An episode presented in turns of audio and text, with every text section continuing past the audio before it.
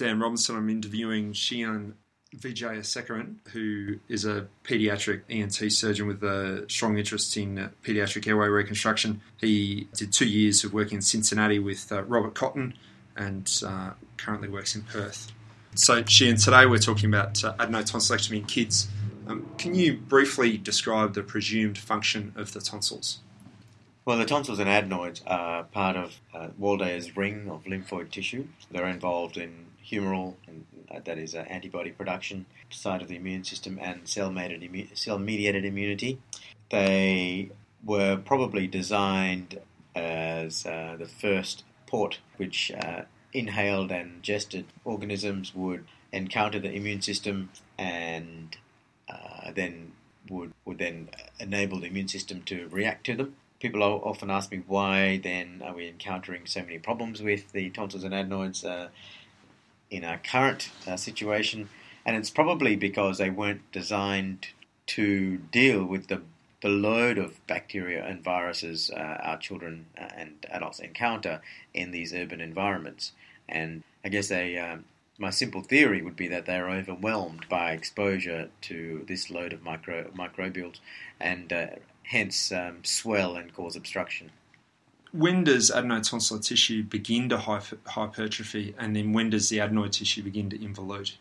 Well, I think the hypertrophy can begin very early. I mean, I see babies less than three months of age with adenoidal hypertrophy, often uh, an incidental finding when I'm evaluating them for upper airway obstruction presumed due to laryngomalacia. So I think it can happen very early, and it may well be a very early viral infection um, that triggers the uh, hypertrophy of the lymphoid tissue. So soon after birth, you can see adenoidal hypertrophy. In terms of involution, the adenoid in general tends to involute um, starting somewhere in the sec- second half of the first decade, but it's highly variable, and you can still see teenagers with significant adenoidal hypertrophy, especially following a large viral load, such as uh, kids who've had uh, severe um, glandular fever, Epstein-Barr virus infection. You can see some of those children with massive adenoidal enlargement, along with the massive tonsil enlargement, many months and sometimes years after they've had an EBV um, in- infection. So, is there any evidence to suggest that patients who have their tonsils and adenoids or adenoids removed are less immune competent? In general, there isn't. In general, most studies would show that children who have uh, adenotonsillectomy for the indication of recurrent tonsillitis or sleep apnea are healthier after the surgery. They have less hospital visits, less GP visits, less antibiotic use. So, in general, they're healthier. Some kids who present with severe adenotonsil disease, on the other hand, can be immune deficient. So, one of the classic cases are kids with IgA deficiency who present with recurrent tonsillitis kids with mannose binding lectin deficiency. Um, they present with recurrent tonsillitis from a very young age. And then kids who have other inflammatory disorders such as uh, FAPA syndrome, PFA-PA syndrome, who present with recurrent tonsillitis and recurrent febrile illnesses, have um, immune defects that render them at greater risk of suffering from adenotonsillar disease. There are some interesting studies. Um, if you look at people who have had their tonsils and adenoids out, they do secrete less IgA to polio. And there have been some studies that have shown increased risk of polio infection in people who've had uh, adenotonsillectomy. Uh, although this is usually mitigated by the fact that we our community is immunized against polio, so the risk is not significant in modern communities. Can you also briefly describe uh, sleep disordered breathing in the paediatric patient? Well, sleep disordered breathing is a condition of upper airway obstruction. Typically, um, patients present with mouth breathing, stertor more than snoring as such. So, children don't tend to have the typical kind of snore. They often present with what I call the Darth Vader sound, like a. And that's because um, when you have mild to moderate airway obstruction, you can have that vibratory sound. When you have severe airway obstruction, you tend to present more with the sound of turbulent airflow, which is the latter sound. Uh, children uh, who snore sleep in unusual positions. They usually sleep hyperextended. They sleep restlessly. Um, they may not always wake frequently. observed apneas as such are less common, so it's uncommon to see people to say they completely stop breathing. But hypopnea, so reduced um, tidal volumes, are more common in children, uh, as is the as are the daytime features of irritability, behavioural change uh, in younger kids, and then uh, concentration problems uh, and lethargy in older children. When you're seeing a patient preoperatively that you're considering doing a tonsillectomy on, when, when do you order a sleep study on these patients? I order a sleep study um, in general if the history and examination don't concur. So I see a kid, the patients describe, uh, the patient's family may describe features consistent with severe sleep apnea, but when you examine them, examine them, you don't see big tonsils and adenoids. Um, there's no obvious stertor or mouth breathing. So um, the sleep study then will help guide me uh, where to proceed next. And there are difficulties with sleep studies. They're not a perfect uh, assessment. You know, if you look at criteria with which people are graded for obstructive sleep apnea, the American Sleep Association criteria vary from the Stanford criteria. The majority of sleep labs use the American Sleep Association criteria. And if you use the Stanford criteria, a recent study showed that if you use the American Sleep Association criteria for obstructive sleep apnea, only about 20% of children who were deemed to be uh, have sleep apnea on the Stanford criteria would have a positive test. So it's not a perfect test, and there are a lot of children who have what I'd call an upper airway obstruction uh, or upper airway resistance syndrome, where they have a negative sleep study, but they present with all the features of obstructive sleep apnea, and all of their features and symptoms respond to treatment just like children who have a positive sleep study. So it's not a perfect test, and you've got to take this into, into account when you order the test that you may have a child who's got all the features of sleep apnea but has a negative sleep study, and then you're having to deal with this quandary. Um, so that's one of the issues with sleep studies. Getting back to the other group of children who I'd organised a sleep study on, two syndromic kids, kids with Down syndrome, Beckwith-Wiedemann syndrome, children who you think may not have a complete resolution uh, after their treatment. Uh, it's important to get a sleep study so you can compare pre and post treatment degrees of obstruction. And then unusual cases, little uh, babies, children under the age of one, who present with upper airway obstruction. I like to quantify the degree of sleep apnea. One, to make sure they've got it before you intervene because of their age, but two, also because you may need to do a pre and post study to, to look at the effects of your interventions. In relation to obstructive sleep apnea in kids, what's the criteria for OSA which you use? The diagnosis hinges on the number of obstructive apneas and hypopneas, um, so the OAHI index, and greater than or equal to, equal to 1 per hour is considered significant. But really, you know, you need to look further than that. You know, you really, we really should be looking at things like EEGs, um, looking for changes in arousal, uh, looking for changes in um, oxygen saturation, and it's really not the change in, in oxygen saturation in my opinion, that is the cause of the daytime features of sleep apnea. It's more the arousals. So, in fact, daytime features of lethargy and concentration problems are more closely correlated with arousals than with saturation changes. So, it's not just looking at the number, it's looking at arousals, EEG changes, other features on the sleep study, in addition to our desaturation increased respiratory effort, um, which you may see if you use um, an esophageal manometer usually only done in uh, experimental situations, uh, and uh, CO2 measures. So it's looking at the whole picture, not just the number. What is the burden of disease of patients who need to have an adenotonsillectomy uh, in Australia? A recent study suggested that somewhere between 5 and 10% of children snore, and somewhere between 2 and 3% of kids would have true obstructive sleep apnea. Now, if you look at some of the more recent studies, they would suggest that even what we call simple snoring is not that simple, and children with who snore but have a negative sleep study do have many of the um, daytime manifestations of obstructive sleep apnea. So that's the burden. What are the indications uh, in your practice for performing an adenotonsillectomy? It's a history of uh, the features we've described, an examination that concurs with the history.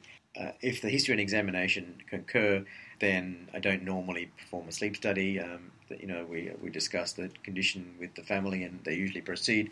Most of the patients I see are motivated to have something done uh, even prior to seeing me because they've uh, read about it or seen their child suffer and so on. The other indications for adenotonsillectomy in my practice are recurrent tonsillitis, in some, uh, in the much smaller percentage of cases, dysphagia or drooling, uh, and I certainly would do an adenotonsillectomy ahead of doing any form of surgery to treat drooling, uh, any form of other surgery to treat drooling, and, and rarely uh, adenotonsillectomy to exclude neoplasia.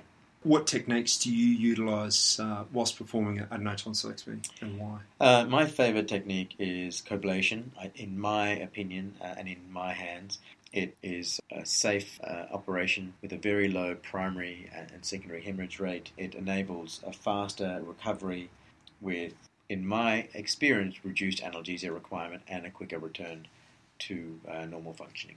And do you use the coblator as well for an adenoidectomy as well? If I'm doing an adenotonsillectomy, I use the coblator for the adenoid and the tonsil. If I am doing an adenoidectomy alone, then uh, because of the cost of the coblator, I tend to use a suction diathermy uh, instead. How do you modify your technique in adenoidectomy in a patient who has a bifid uvula or a submucous cleft? Uh, look, I'm very cautious in treating any of those uh, that group of patients. So, if the child has a bifid uvula but no obvious submucous cleft palate, I think that's very different to a child who's got a submucous cleft palate. So, if they've got a bifid uvula and clinically I assess them preoperatively and they're not hypernasal. Uh, and intraoperatively, I, I, assess them and I find that they've got an intact palate. I will still uh, proceed with an adenoidectomy, but I do a partial superior adenoidectomy only, leaving the inferior half of the adenoid uh, in the region of Passavant's ridge. In children who have an obvious submucous cleft palate or have a repaired cleft palate, I treat all of these children through uh, the multidisciplinary clinic at Princess Margaret Hospital uh, and in these children, adenoidectomy is absolutely contraindicated in general. However, in the setting of a multidisciplinary uh, clinic, where unfortunately um, there's more grey than black and white, we sometimes will undertake an adenoidectomy, for example, in a child who's got severe sleep apnea, whose, um, whose uh, vocal resonance may not be too bad, with a thorough understanding of the family that we may make the vocal resonance worse.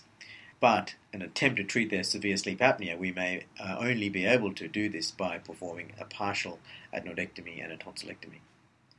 Uh, and so, in special settings and in special patients, adenoidectomy can be performed, albeit with the risk of making some of their making their vocal resonance worse. What rate of uh, adenoid regrowth do you tell your patients? I tell my patients 2%. Uh, I think it's somewhere between 0 and 5%. Uh, there are s- several factors that um, I think you know we need to consider when, when discussing this. The younger the patient has their adenoid out, the greater the chance of regrowth. Two, children with immune deficiency have a much greater rate, greater rate of regrowth of the adenoid than children who don't. And I think children with atopy, and even though I have no science to back this up, may perhaps have a greater rate of adenoidal regrowth than children who don't. Is there any role uh, for tonsil reduction surgery in a patient who's less than three, as far as you're concerned, uh, in the hope of avoiding lingual tonsillar hypertrophy? I perform uh, intracapsular or partial tonsillectomy in very few patients um, because I don't think the morbidity improvements in partial tonsillectomy are worth the increased risk of having a second procedure to perform a completion tonsillectomy, which can be anywhere between 5 and 10% of cases. So, rarely do I do partial tonsillectomy. If I do, it's normally in uh, a syndromic child under the age of six months who's got severe obstructive sleep apnea or uh, at a parental request. I've not had uh, any experience with, with lingual hypertrophy being a significant consequence of total tonsillectomy. And do you infiltrate uh, local anaesthetic after you remove the tonsils? So, in older children, eight years and over, I infiltrate local anaesthetic preoperatively. In younger children, to reduce the risk of intraarterial injection, I apply uh, anesthesia topically to the tonsil bed after tonsillectomy and uh, so I use um, a local anaesthetic and adrenaline soaked swab, and I place it in both tonsillar fossa at the end of the tonsillectomy. Uh, there are some studies uh, that have shown that topical uh, local anaesthetic uh, in little children is as effective as injection of local anaesthetic into the tonsillar bed um, in providing um, analgesia in the, in the perioperative period. Uh, and so um, that's been my practice for the younger children.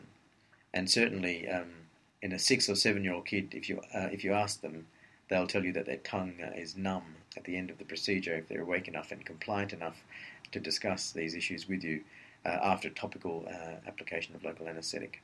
Post-operatively, do you give uh, patients antibiotics after they've had the, had a tonsillectomy? Yes, all my patients uh, have seven days of oral antibiotics post-operatively. What pain relief during this period do you give these, these patients? So we use paracetamol, QID, for as long as is required, which is normally somewhere between three and ten days. For pain that's not covered by paracetamol, um, we use Oxynorm. Usually uh, the dose is somewhere between 0.5 and 1.5, sorry, 0.1, well, let's say 0.1 milligrams per kilogram, uh, an average dose. For breakthrough pain, um, that's not covered by Panadol. Uh, in children who are opiate sensitive or who have pain despite paracetamol and um, oxycodone, I use uh, ibuprofen. You've mentioned uh, patients who are codeine sensitive. What are the features that make you suspicious of a patient being codeine sensitive? Um, so we're very cautious with kids who have clinically um, or sleep study proven severe obstructive sleep apnea. Two kids who have um, had a test dose of Oxynorm uh, in the postoperative period and have been found to be excessively sedated. Those patients, plus there are groups of patients that whose ethnic groups have higher rates of fast metabolism. So Middle Eastern children and North African children have very uh, have very high uh, prevalence of uh, fast metabolism of opiates. Uh, and even though this is more of a problem with codeine than with oxycodone, um, those in those children we're very um, cautious with uh, using oxycodone. So sometimes we'll even use 0.05 um, milligrams per kilogram. Do you allow anti-inflammatories um, in your patients either pre-operatively or post-operatively? So well, no, I don't encourage uh, um, ibuprofen um, use or, or, any anti-inflammatory use pre-operatively. Post-operatively, I'm happy to use it sparingly, not because there's much evidence that suggests that ibuprofen is associated with uh, increased secondary hemorrhage rates, but there is some evidence to show that if there is a secondary hemorrhage, it's usually associated with greater blood loss. One. Two, um, I feel that if you can adequately control the pain with paracetamol mainly and with the occasional dose of oxycodone, then the risks of secondary hemorrhage are completely mitigated. Uh, and lastly, you know, there is a not an insig- insignificant prevalence of von Willebrand's disease in the community, and uh, I suspect you inc- you will uh, unmask those patients in that post tonsillectomy period if you use uh, ibuprofen regularly. Finally, uh, is there anything else which um, we which you'd either like to add, which we haven't covered, uh, or any point which we have covered, um, which you'd like to further elaborate on um, as a parting comment in relation to adenotonsillectomy in kids? I think my main uh, point uh, would be that snoring is not normal. People often um, don't ask the right questions uh, with respect to uh, snoring. You know, it's more than just the noise they make. It's the, the way they sleep, their restlessness, and all of that kind of stuff that should be asked the, in the history. Two, um, sleep studies are not bulletproof. Uh, you know, they uh, are an artificial assessment in one night of the child's life that may not represent what's go- what's going on uh, in every other day of the year. Um, and certainly, the criteria for pediatric sleep study are an evolving beast.